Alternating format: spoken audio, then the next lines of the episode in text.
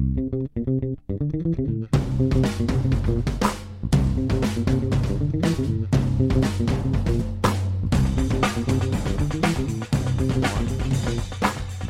there, it's Gary Parrish. It's Sunday, December 31st, 2017, last day of 2017. Welcome back to the Eye on College Basketball Podcast. I got Matt Norlander here with me, and we weren't planning to record another podcast today, but uh, just so much happened yesterday on Saturday that we decided to get one more in in 2017. Among the highlights from uh, that busy Saturday, Trae Young got 39 points, 14 assists in Oklahoma's win at TCU. Arizona uh, gave Arizona State its first loss. Alabama blew out Texas A&M. Arkansas got by Tennessee in overtime, and we're going to get to to some of that, perhaps all of that. But I wanted to start with you know, Butler's win over top-ranked Villanova because Norlander was inside Hinkle Fieldhouse uh, for that game, and he watched Butler shoot. I think it was 60% from the field, 68% from three-point range to upset the nation's top-ranked team. It looked fun on TV. Was it fun in person? How was Hinkle, Norlander? Hinkle was a great time. That really is just a tremendous venue. It was a sellout, and you know what's interesting about the building is that uh, it's a it, the sellout capacity. I guess yesterday was like ninety two forty four, but it's got such a high. It's got you know that that typical field house, you know, half circle ceiling. So it's it's spacious, but yet cozy at the same time. And uh, that crowd was ready. And damn, I felt lucky to be in the building for that. That was uh, an, an aberrational performance from Butler only in the sense that it shot 68% from three, and this is not, you know, even I wouldn't qualify Butler as a B level three point shooting team in college basketball this season. They're just okay. Um, they did, I think, I, I asked the uh, John Dedmon, their sports information director, at halftime, hey, what, you know, are you on pace to, to break your single season or this season's record for threes in a game? He said no. We hit like 18 against I think it was Eastern Illinois earlier in the season. So they actually haven't had another game where they've uh, where they've caught fire, but. Um, not like what they did against Villanova, where they hit six straight buckets. Five of those were threes near the end of the first half. That was uh, insanity, like absolute insanity. And it, w- it wound up being vital because Villanova made a charge in the second half, but Paul Jorgensen put up a career best. I think it was 23. Kelan Martin had the, a game high of 24. Butler now has three straight wins over Villanova. Two of those wins came, uh, they bookend, they bookend the, the, the calendar year here. Both times that Butler beat Villanova when Nova was the number one ranked team in the country. Villanova was an undefeated team in the country. But now, um, January 4th of 2017, December 30th of 2017, Butler gets those wins. And remember, Butler also beat Villanova uh, in between those. They have three consecutive wins. Impressively, one of those obviously being on the road at Villanova last season. And uh, I, was, I got home way late last night, and I uh, I flicked on the television and I caught uh, uh, Scott Van Pelt in Sports Center, and the stat was something insane. Parrish. It was like Villanova is like fifty-two and one versus all other non-Butler teams, and in that same span is zero and three against Butler, or something ridiculous right. like that, um, which is totally bonkers. And it's really fun too because Butler is now the foil for Villanova. Like the league is still Villanova's. I still think Villanova is going to finish atop the Big East standings. Xavier's been right there, you know, chasing Villanova all this time, but Butler, new coach, and obviously it matters uh, that they got the right kind of coach in. But it's one of those things where it's like, well, Holtman did it. LaVall Jordan's been able to do it, and Butler has become this this unexpected foil for a program that we have said on previous podcasts. You know, has a claim to being really like the most consistently good program in college basketball over the past three, four, five years. And now you get a huge win from Butler. It's their first win over a reasonably projected NCAA tournament team, so really good for their resume. And we'll get more into this, I think, big picture later in this podcast. But it was uh, part of a, a collective day of the final unbeaten's getting knocked off, and part of that is obviously they go on the road. We both thought Villanova would win. You thought Villanova was going to crush them. I thought it'd be a little bit tighter. Either way, we were both way wrong because none of us hmm. expected mm. Butler to do what it did. It was the first time Nova allowed a team to go for a hundred plus since that famous or for Villanova, infamous game. Remember GP against Creighton? I think it was on like a Monday night, Doug McDermott's senior year when they went insane. Ethan Wragge yep. hit like 17 three pointers and they absolutely blasted Villanova. Remember that game? Yes, absolutely. Awesome. That was the last time a team put up 100 plus on Villanova, and to me, it's more about Butler. Um, the Villanova loss, like you know, it, it's not good, but uh, Jay Wright understands what he's got there. The team's really, really good. You take a loss like this, it kind of is what it is. Uh, there were some defensive lapses in terms of some backdoor cuts Butler was able to pull off, which was really impressive. Um, but some of it was like they just went bonkers from three point range. And when you're at home, crowds up for it. It's the biggest game of your season so far. You kind of take your lumps, head back home, and hoping you can uh, regroup, recover, and, and get on the right path real quick. It actually makes me think even that Villa like I don't I didn't need Villanova to prove anything to me. But like that loss doesn't make me think any less of Villanova because here's the truth. You mentioned Butler's not a very good three point shooting team. Let's put a number on it. They rank 159th in the country in three point shooting. They're shooting 35.4% from beyond the arc, and that's including that's exactly. Yes. That's including yesterday, right? So they were even worse um, before they played Villanova. And so then they go shoot 68% from three. They're just banging them in from all over the court. And Villanova still had a chance at the end. Like when you are able to endure that, that kind of three point shooting from a top 40, 50 ish type team in a sold out, hostile uh, road venue, when you're able to deal with all that and then still five minutes to go, you got a chance to win, that means you're good. I mean, like that, because under normal circumstances, you're just an okay team or even just a good team. Like you get run off the court, you lose by 30. You lose that game by 30. Um, like like Louisville lost by 30 basically the other day uh, to Kentucky. The fact that Villanova had a shot to win that game at the end, I think, speaks pretty well of Villanova.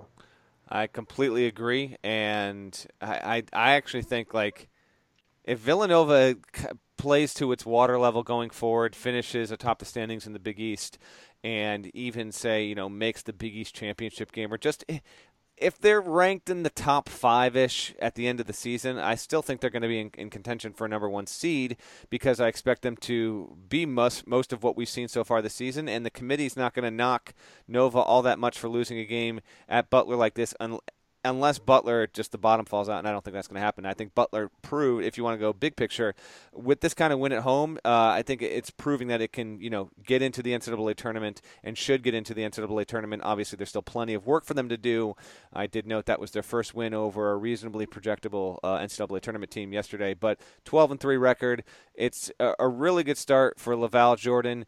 Took this job in June, um, and we've said that plenty over over the past seven months, GP. But it is an unusual circumstance to get the job under the circumstances that he did. And yes, you had Kelan Martin, Kamar Baldwin coming back. I understand that, but Jorgensen's really stepped up, and and and I think Jordan, uh, LaVall Jordan's been able to take the roster that Holtman built and turn it into something that's pretty pretty impressive offensively all around at this point. Um, I, I like their chances to get in with ease. And if we had talked, I mean, think about this: they were down 20 to Georgetown on the road on Wednesday, and in that moment, it easily looked like, oh boy, this is going to be trouble because Butler's looking at staring at 0 3 start in the Big East and certainly being way out of the NCAA tournament picture at that point. Well, instead, they rally. They beat the Hoyas in double OT. Then they look really good against Villanova, and they've given themselves a little bit of cushion here because no one is going to expect Butler to go into Xavier and get that win on the road, particularly because Xavier got a huge scare from DePaul and was able to rally. I didn't see that game because I was at Hinkle, but I think they were down like – 13 points or something at some point. They come back. They've done that. They've done that a lot this season. They like have, I don't. They? I don't yeah. want to say a lot, but they've done it. Well, they were down big to East Tennessee State. Like they're good enough to dig out of it. Right. But that. But if you're looking for a problem sign with Xavier, like why do they keep falling behind by double digits to? Uh, grossly inferior teams. Yeah, I just think with that now, uh, so fresh in, in, their memory, and Butler having this huge win, I'm expecting on Tuesday night when Butler goes to Cincinnati for Xavier to play pretty well and, and, win that game, and and that's fine. By the way, Butler, you know, it, they'll take a two and one start every time when two of those three teams are Nova and Xavier, and two of those three games are on the road. Uh, I love LaVall Jordan's uh, T-shirt over the collared shirt. How great look. was that? He looked good. He did, he did look good. If if you'll allow me just real quick on that. I mean, I mean, I don't want to get weird, but like he's a good looking man, and that was a good look. It was one. It was a great look, and two, you know I, I don't think he had to do that, but yesterday was also, and list, longtime readers of the site and listeners of the podcast know that I've chronicled, uh, you know, the the Butler story as it pertains to Andrew Smith, the late Andrew Smith. And yesterday, uh, part of why I was there for a story that I'll have uh, coming up in January was, you know, it was the Be the Match Awareness Day, and it's a huge thing with Butler because you can just donate. You can take a cheek swab, mail it into the Be the Match people who are headquartered in Minneapolis, and you can potentially, without even knowing it, literally save someone's life who has cancer. Right. So a lot of people don't realize this. It's not in the public consciousness yet, but they're working toward it. And yesterday was their huge Be the Match Day. They had uh, registration forms there. Um, you can simply, if you are listening to this podcast right now, oh, I want to get this. I want to get this right. If you are listening to this podcast right now and and say, you know what, I want to, I want to do this. I want to try and potentially save someone's life because it's a 1 in 430 chance that you'll actually get called to do this. You can text, I took a photo of it, I'm just bringing it up. You can text Andrew to 38470 and there were shirts. What was that was really cool. Something that might not have come through on, on tv and it wasn't you know part of the recaps and columns and everything but there were a lot of people wearing those be the match shirts just like lavall jordan was. All the coaches were people in the stands. And you had everyone walking around hinkle fieldhouse with this text text andrew shirt on and the be the match shirt and then there was a specific you know andrew smith moose caricature shirt which was uh, just awesome. So amid all of that it was an emotional day for butler. It was the first huge win of lavall jordan's head coaching career. Like he had some nice wins in, in a struggling season in milwaukee and beating ohio state and portland and that huge comeback win was great. But this is like the first huge huge win of his head coaching career. And for it to come on this be the match awareness day when you know andrew smith's spirit was obviously very heavy in that building it just added to what is for that community that team and those fans a, a very very significant day Hey, a lot of people might have been reading, uh, wearing those shirts. Nobody was rocking it like LaVall was rocking it. I, you, you find LaVall Jordan to be a very attractive man and the most attractive head coach in college basketball. We all get that. Let's move on. Should we update our uh, our good looking coaches list? And where would LaVall be on it? I think he's got to be. I mean, we, if we're going seeding wise, um, and if we still consider the man that was opposite him yesterday to still be a one Jay, seed, Jay uh, Wright's still the goat. Jay Wright's still the goat. uh, LaVall, I think at worst has got to be a three seed. That's all. You know. Three seed. That I'm just like saying the, at worst. The, I'm saying at worst. That puts him in that. That puts him in like the nine to twelve range right now. Name eight head coaches, Division One level, better looking than LaVall Jordan. All right, let's do this here. Um, Tony Bennett, obviously. I don't know about obviously, but Tony belongs on the list. Sure, good looking man. Uh, well, we have gone back and forth between Tony and Jay on the podcast before. Um, I feel like Jay's the goat. Yeah, probably. Uh, dude, who else are we go? I'm going down. I'm looking at the KenPom list. I'm like scrolling is, right now. Is, is, Ke- is, this top Kevin twenty is Willard a little good, rough. Ke- Ke- Kevin Willard. Kevin Willard's the good looking man.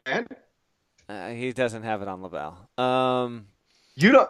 No, I'm not. I'm not putting him up there with LaVall. I'm just saying if we're trying to list good-looking college basketball coaches, this, No, this whole podcast has gotten really weird. I get you, dude. You know what? He, yeah. There's. I'm just. Uh, this is. I'm scrolling I mean, through Shaka's, it too. Shaka's probably up there. Shaka's on the list, definitely on the list. Yeah. Uh, oh, Mike White is a one seed. You got to think Mike White's a one seed, right? You're willing to put Mike White a one seed? Good looking man, I'll give you that. I think he probably is. Hey, I could. What on earth are we talking about right now? David We are- you know what? Got to consider Good looking it. Looking man. Good looking man. Avery tall. Johnson was a pro. Got to think, think. well, I don't think being a pro Danny gets you Hurley's got no shot being anywhere near this list, and anyone listening can tell whoa, Danny. whoa! They can tell Danny whoa. I said that. Uh, No, that's oh, that's rough. Eh, Eric Musselman, a good-looking guy. I think Eric Musselman's a good-looking is. guy. Yeah, I think he's Yeah. pretty. I think Cuonzo Martin's a pretty good looking guy. Cuonzo Martin's a really good-looking guy. Looks strong. Yeah, that's true. That's that's very very true. So Got a great voice too. Got a great voice. we've hit we've we've hit a curve on this podcast I didn't expect, but uh, yeah, there we go for starters. There we go. All right. I'm still scrolling through. I want to. I want to identify other good-looking Danny Manning, good-looking man. Um, He just is. I know. Oh, you, you, Bryce Drew, Bryce Drew, good-looking man. no doubt. Still going through this. I dare you to Oh, call real- out someone the way I call oh. out Hurley. Underrated, good-looking man. Rick Stansbury. If you say so, man. I think he's an underrated, good-looking man. I'll tell you the most underrated, good-looking man. I, th- I think I th- it might be Brad Underwood. Brad Underwood's he's a gentleman. The, looks distinguished. Like if he if like if, if he were a a poli- like if he were a Republican politician, it would make sense, wouldn't it? Yeah, absolutely. I, yeah, I, I could I could see that easy. Who Yeah. else we got? Who else? I'm I'm down through the I'm going through KenPom. I'm at like 150 now. okay, dude, you've been just zipping through this thing.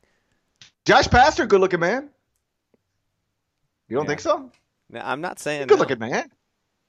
A good looking man. There's a, there's a lot of a lot of relatively good looking men. In Oh, I got one for you. Matt McCall, good looking man. Young too. Yeah, that's true. Yeah. If we're going if we're going that low, eh, you know, Lamont You Smith like- at San you- you Diego, like- Lamont Smith like- at San Diego is a good looking dude. I can't deny that. you like your coaches young? No, I'm just saying he's a relatively young guy.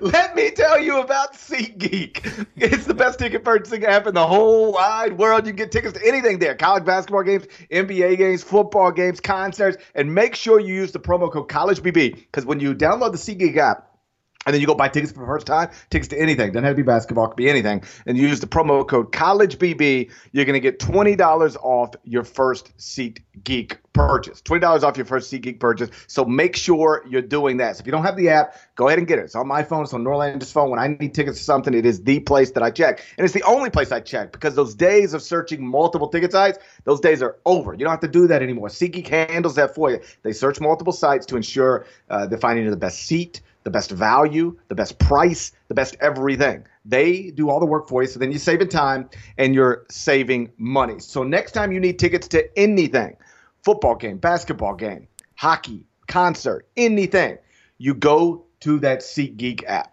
Go to the SeatGeek app, and then if you're using it for the first time, buying tickets for the first time, use the promo code CollegeBB, that's CollegeBB, and you will get $20 off your first SeatGeek purchase. SeatGeek, millions of tickets in one place. Brett Reed's a Arizona- pretty good looking guy. Lehigh coach. He Anyway. No, uh. Arizona and. Arizona State played a game. Yeah, no, but he is a good-looking guy. I'm glad you brought that up. Um, Arizona, Arizona State did play a game last night, and special shout out uh, to Steven from Arizona, who was clearly listening to the last podcast. he sent me a note. He said, "GP, I want you to be able to watch this game." He actually gave me his girlfriend's Oh Cox, his girlfriend's like Cox login, and so I uh, I actually was able to last night on my if anyone iPhone. needs to, they can rewind that. That sentence was on the up and up. Yeah, you kind of threw those words together in a hurry there, but continue. I, I'm sorry. Um, he gave me the login. His his girlfriend's cable login. There we'll we put go. it that. And uh, so I was able to watch Arizona, Arizona State. Fun game. Arizona won. I thought Arizona would win. I mean, when you, I would pick Arizona to beat anybody inside the McKale Center. Um, but I think there are a lot of people were. I mean, I don't know, but I assume that a lot of people thought, okay, this is where Arizona State gets exposed. This is where Arizona State comes back to earth. And they lost the game, but like they were in it and they traded punches and I thought it was a good performance from them so much so that I didn't punish them at all in the top 25 and 1 that I updated on Sunday morning. I had them ranked number 2 on Saturday morning and uh, losing a competitive game at Arizona, I didn't feel like I should punish them for that, so I kept them at number 2. Interesting strategy there, Cotton. Um, that's probably fair. Um, I th- uh, yeah. Uh, resume was you're you're cool with that? Both teams' resumes at this point. Arizona State, Yeah. Arizona. Yeah, I mean, like I still got Arizona in the teens. I mean, those three losses in Atlantis happened. Yeah, you, I mean, you got to you got to knock them for it, no doubt. You, you you can't just erase them, but you know this is where you know you get into different conversations. Like, okay, I have them ranked in the teens, but do I really think there are ten teams like right now at this moment better than Arizona? Probably not.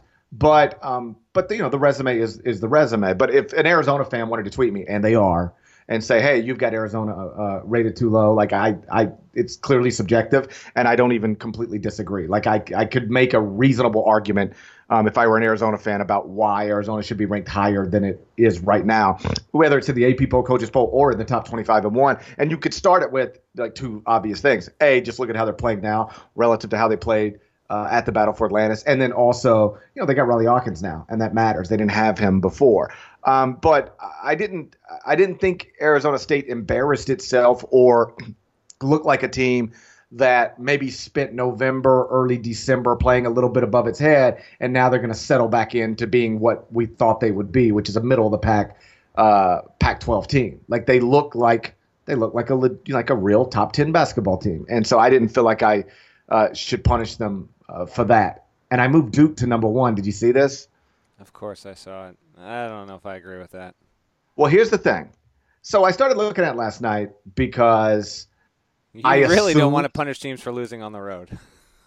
I don't. Yeah, I, I well I, to losing good to good teams on the road. Like I didn't punish Tennessee for losing at Arkansas. I didn't punish TCU for losing by a point to to Oklahoma. I moved Oklahoma ahead of TCU, but I didn't drop TCU at all. And um, yeah, I didn't punish Arizona State for for losing at, at Arizona. And then, but uh, last night I, I started working on the top 25 and one because basically all the games were over that mattered by the time Arizona Arizona State tipped off, and I assumed that Arizona was going to win, which means which I, I knew meant there was going to be some.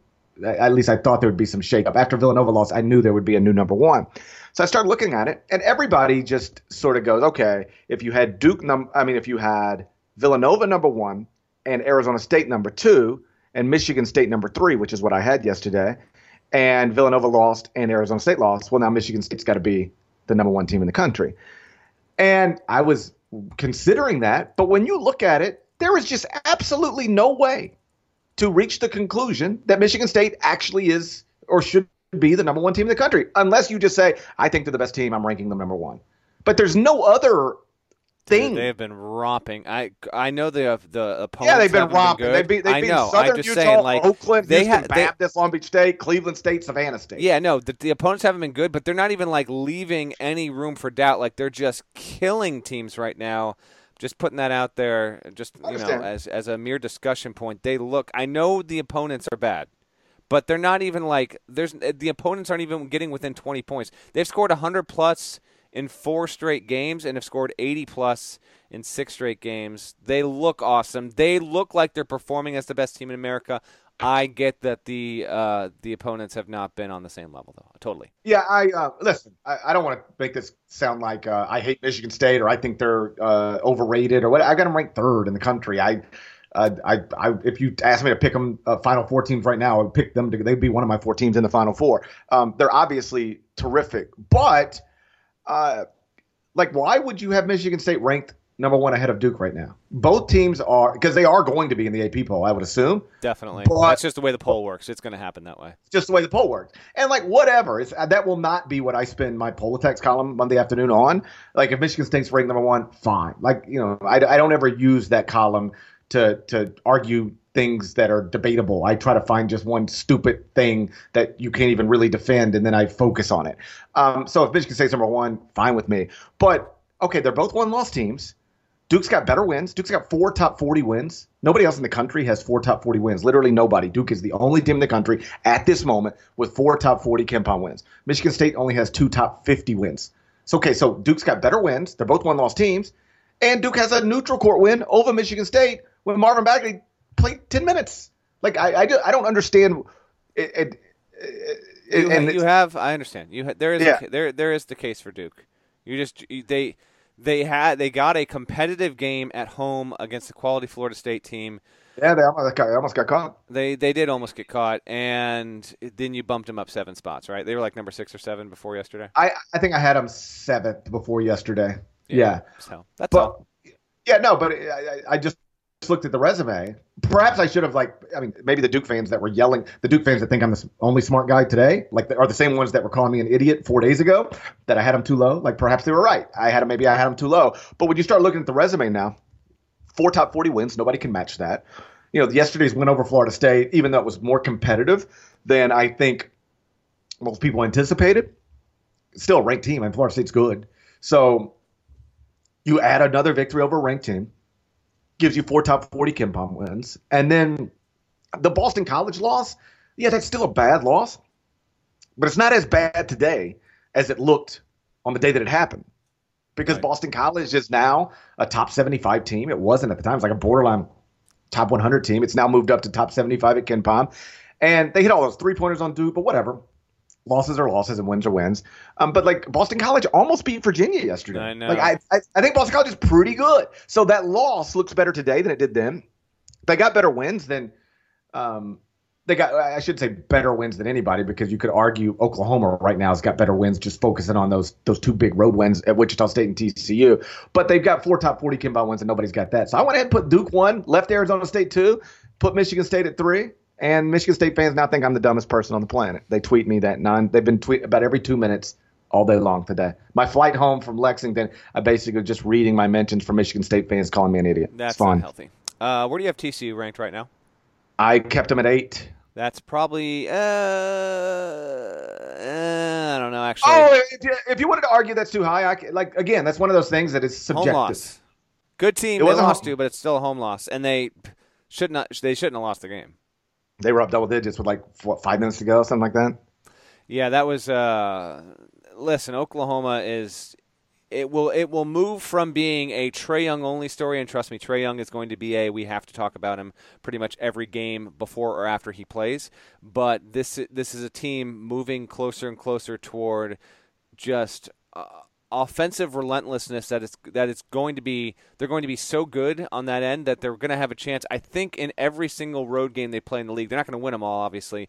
That won't happen. But um, they're that good on O that they're going to have a real real good chance. And uh, just real quick on this, um, c- c- just TCU Oklahoma game, and then we can talk about no undefeateds if you want and go wherever you want with it. But um, I was talking with an Oklahoma assistant. I just texted him while I was getting ready to board my plane, and then he ended up calling me because he was driving home, and he was just saying that like it's it is surreal how much better Trae is getting at little things that people aren't even talking about yet. Like defensively, he was doing things. Now he had. He, they did say uh, he had some stupid turnovers yesterday, um, a couple bad shots. He's not without some some iffy habits here and there, uh, but it really is just totally picking nits here because defensively he's picking up, um, and he is just capable and of of putting up numbers that like the coach told me that he could have he could have slash should have had about 18 or 19 assists and he missed apparently a few layups that I didn't see uh, and so he could have uh, what did he finish with yesterday like 39 and 14 something like yeah, that right? they- what's so wild is like it's 39 and 14. Those are in, like, those are ridiculous numbers. Right. And and yet it's just like, oh yeah, Trae Young got And 39 was- and 14. yeah it's just like whatever. I mean it, he could, it could have been like a 40 the coach was saying like he could have been like 45 and 18 basically like he, he actually didn't play like amazingly well um, No. and it's just listen we, we don't need to sing Trae's praises on every damn podcast but it's what you wrote is accurate like we are uh, weirdly accelerating to a point where these numbers are becoming normalized and they should not be because again no one's ever done this. No one's ever uh, averaged this many points and this many assists in the modern era in college basketball. And now it's getting to where like half of it's like oh yeah he shoots bonkers shots but then oh yeah he's kind of like he seemed he seemingly was having like just an okay day for most of that game until he I think he had a kind of a, a push late, but it was like even at that point he was at like 31 and 8 and it was that's still dumb. Like it's just he is a, he is a different kind of player and I know Bagley and Ayton still look good. Uh, there's still no one in my opinion that's close to him right now for national player of the year. He's running away with it. And I'm glad you said what you said at the very beginning. Like at first, this was just a Trae Young story.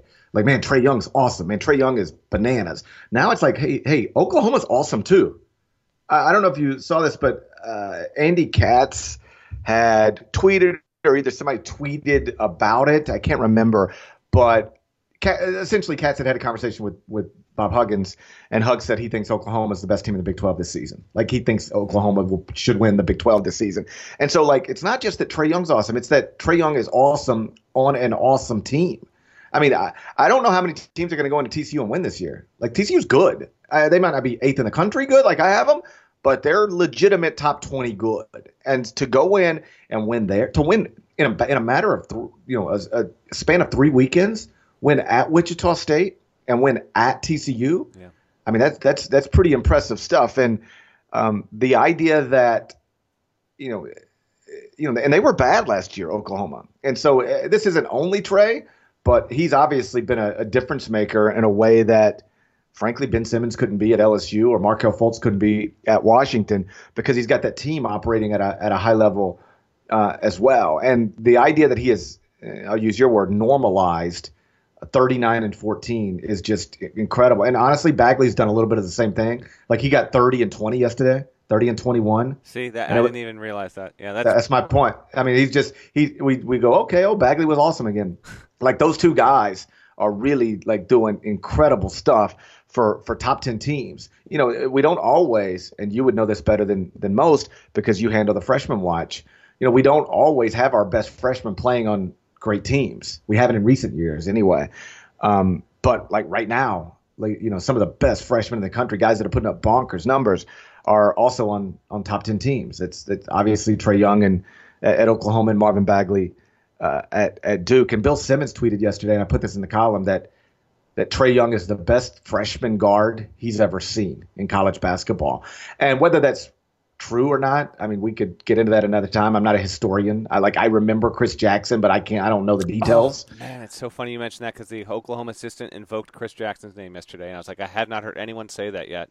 But yeah, anyway, continue. That's because people yeah. forget how awesome he was. He said Jackson did not have the vision, didn't move the ball up the floor the same way Trae does, but in some ways, right. Trae is like a, a, different kind of version of, of Chris Jackson. Right. That's Mississippi native Chris Jackson. Boom.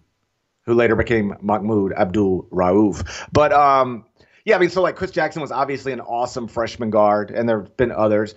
But the point I made in the column, which is, which was is that like it's not even that's not hyperbole. Like he really might be the best freshman guard of the past 40 years, 45 years, 50 years. I mean, we are watching. He's doing things we just we've never seen before, and that's it's uh it's been it's been incredible to watch. It has been. Now they took down TCU, so now we enter 2018 without an undefeated team, and this has never happened before. Now I did um, a story last year when Gonzaga was making its run, and it's actually.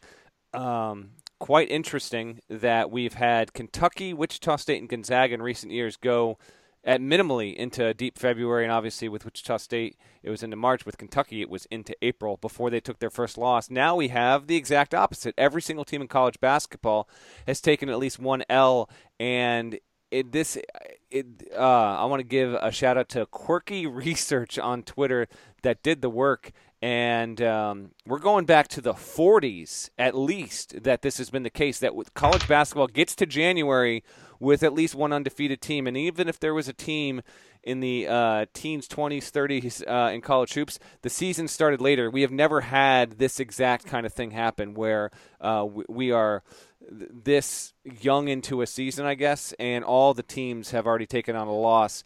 Don't know if it's a good or if it's a bad thing. I think it makes for a potentially really interesting one seed debates down the road, but there are so many conference games that still got to play out before we can get there. But if we do get there, we we will and should look back on saying, look at the non-conference play. Um, almost everyone took a loss in non-conference play and only a handful got to league play and then you had TCU, Arizona State, Villanova, you know, two games into league play before they took their first loss. So just an intriguing unexpected uh, turn of events there. We won't have an undefeated watch and I think it could make for um, a little bit of a clog on the one seed lines, but uh, but we'll see if any teams are able to separate themselves. Right now, you've got Duke number one in the ratings. As we turn to 2018, I think it's okay and fair to say that there is no team that has obviously separated itself. I think it's fun for us as writers when you do get a really dominant team, but I got to be honest, while that is good for college basketball too, personally, in terms of what I cover and watch, I prefer when we have more doubt uh, in the top five of the rankings into mid January or so because I, I like seeing how those teams react and how they grow. So for me, this is a lot of fun. I actually like having at least an undefeated team. Like I like that storyline because then every game they play is like a a headline grabbing game. Mm-hmm. You know, whether it was Wichita State a few years ago or Kentucky a few years ago, um, teams that you know can go deep into January, even February, or in you know, Kentucky's case, uh, and I believe Wichita's case as well, into March with a zero in the loss column. Like that becomes a story, just like Trae Young is a story now, and um, Bagley is a is, is, a story, and Arizona State is a story, and I think Tennessee is a surprising story. Like having that undefeated team deep into the season, you know, until you know after college football playoff is over, and hey, look, there's a basketball team that's still undefeated at the collegiate level. I I, I enjoy that story. So the idea they're not going to have one, uh, too bad. Not the biggest deal in the world, but uh, I'd, I'd prefer it. Whether it was Villanova, TCU, didn't matter to me. I'd prefer if we still had. Um, at least one, but we don't. And uh, so here we are. You got big New Year's Eve plans, Norlander? Well, I'm just going to a friend's house. We go there every year, so it's going to be uh, it's it's big. It's big because uh, you know, thank the in-laws for watching our little guy, so we get a little freedom with that. Um, you're just you're just chilling at home, right? You're not you're not doing anything too crazy. I I think so. I um definitely not doing anything crazy. I when you, you got three kids, you I haven't been in my home for more than well, like I just got home 20 minutes before we started this podcast. It's dedication homes. Right. And I was, when I was last home, I was here for, I mean, I slept here for about four hours. That's it. I haven't been home for more than about a total of five hours since December 21st, like 10 days ago. Yeah. Because I went New York, New York, home for like a few hours, Orlando, home for like a few hours, Lexington, and now I just got home, and I got a, another flight back to New York tomorrow morning. I got a 5 a.m. 5 a.m. wake up call flight to New York um, for studio work uh, with CBS Sports Network, and so yeah, three kids and a 5 a.m. wake up call. We probably just gonna hang here at the house. Yeah. Oh, what am I? What, what am I? Who, who, who, what, who am I trying to fool? I'm an, I'm an old man with three kids and a 5 a.m. wake up call. I can't do anything. That's that's rough, man. Um, let's wrap with this real quick. Uh, did you have a favorite album that came out in 2017? Hmm. Good question. Um, I still I haven't have a decided favorite? what my favorite one is. I'm trying to figure that out. I have not decided what my favorite album of 2000. I haven't even thought about it. I like the Frank Ocean album. That was 2016, my friend. Oh no, Yeah. You that came out. In, that came out in 16. track of your years. Um, I'll give you some. I'll give you some albums, some artists Yeah. that came out. See, let's see it. Uh, if you have listened to to these, um, everything from the War on Drugs. Chris Stapleton put out two nine song records. Uh, Foo Fighters, Kendrick Lamar. Um, I like the Kendrick Lamar album, but everybody likes the Kendrick Lamar album. Ryan Adams had an album this year. Spoon didn't I didn't. I didn't love that. People love Ooh, the I Ryan Adams I album. like Prisoner. Now that was I- that's borderline top five for me. Really, I liked it. I didn't love it. Like everybody was like, "Oh, this is his best album since." Eh, No, it- I like li- his self-titled. He's in this like '80s reverb style Right. like period. I actually think his self-titled one from like four years ago is better than Prisoner, but I still like. I like this one better. Than, I like I like that one a lot Yes, because that really that one record. that was the one that sounds as closest maybe to Heartbreaker. Yeah, that was uh, that was a really really solid. Have you ever listened to the Ryan Adams live at Carnegie Hall? You know, I have not actually. It's really good. It's just him and a guitar. Yeah, he's got a good ability. That's a that's a tough thing. Like in, him and acoustic, I would presume.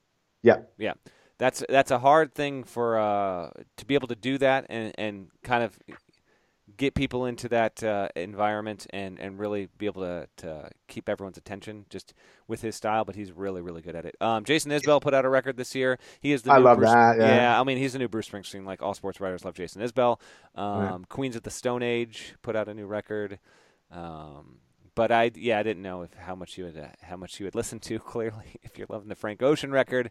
I just I was thinking of like because I listened to that I don't know at some point over the past few days I just you know I had it on the on, on a plane maybe I just I used I used it to go to sleep. Yeah, get you can go to sleep. To Yeah, you Frank can Ocean actually. That's a val. That's a totally valid point. Um, for listeners, if you haven't checked it out, I I I'm still gonna do like an end of year music podcast at some point here in like the next week. Hey, yeah, what happened to those, Dude, I, I got a house and stuff happened, uh, but trust me, I desperately want to do this. But I, I'm I'm staring I down enjoy- the barrel I- of like I- five features. It's I got to find the time. It's tough. I enjoyed those. I I promise I'm going to bring this thing back. I have plenty of ideas. It's just it's like the one you time. did you did with uh, Bomani. You did a David Yeah. Bowie one. I love that one. Yeah, no, I, I do very much love doing that kind of stuff. I'd love to get Bomani back on it. He now will have a TV show starting in like a week or something like that. I think so. It might be it might be tougher. Um, but for listeners, if you haven't checked, I would recommend. Here's just a few quick albums.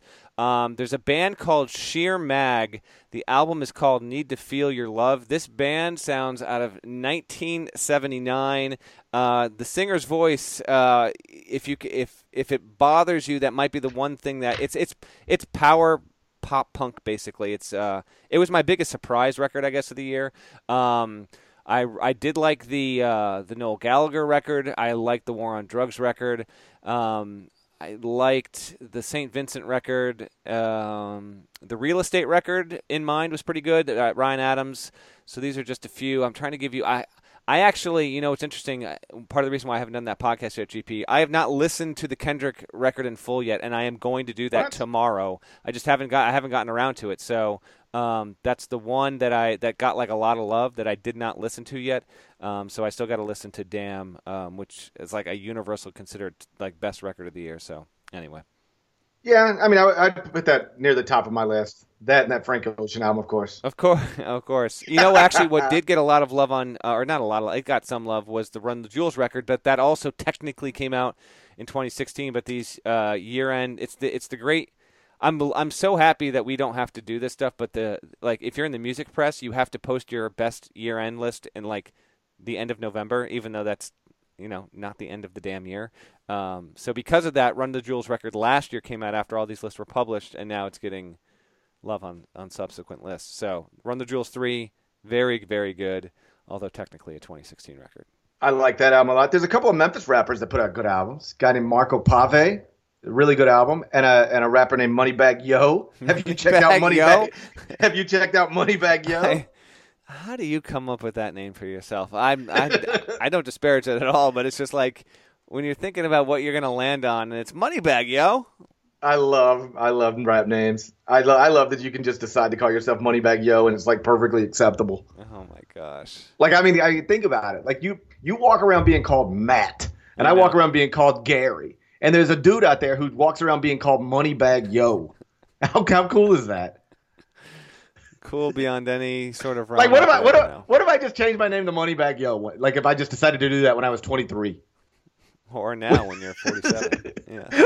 I'm not. Hey hey hey. Ah, there he is. Yeah, almost 40. slipped it past the goalie. 40, 40, 40 years old. Please go subscribe to the Eye on College Basketball Podcast. And hey, there's this one guy, and if you're listening, I can't even remember who you are, but he went and gave us a three star review simply because I called him a nerd for listening to the podcast on a Friday night. That's good. unacceptable behavior. Love it. I No, that's funny. That's good. That's that's high level right there. his his review was three stars because Parrish called me a nerd.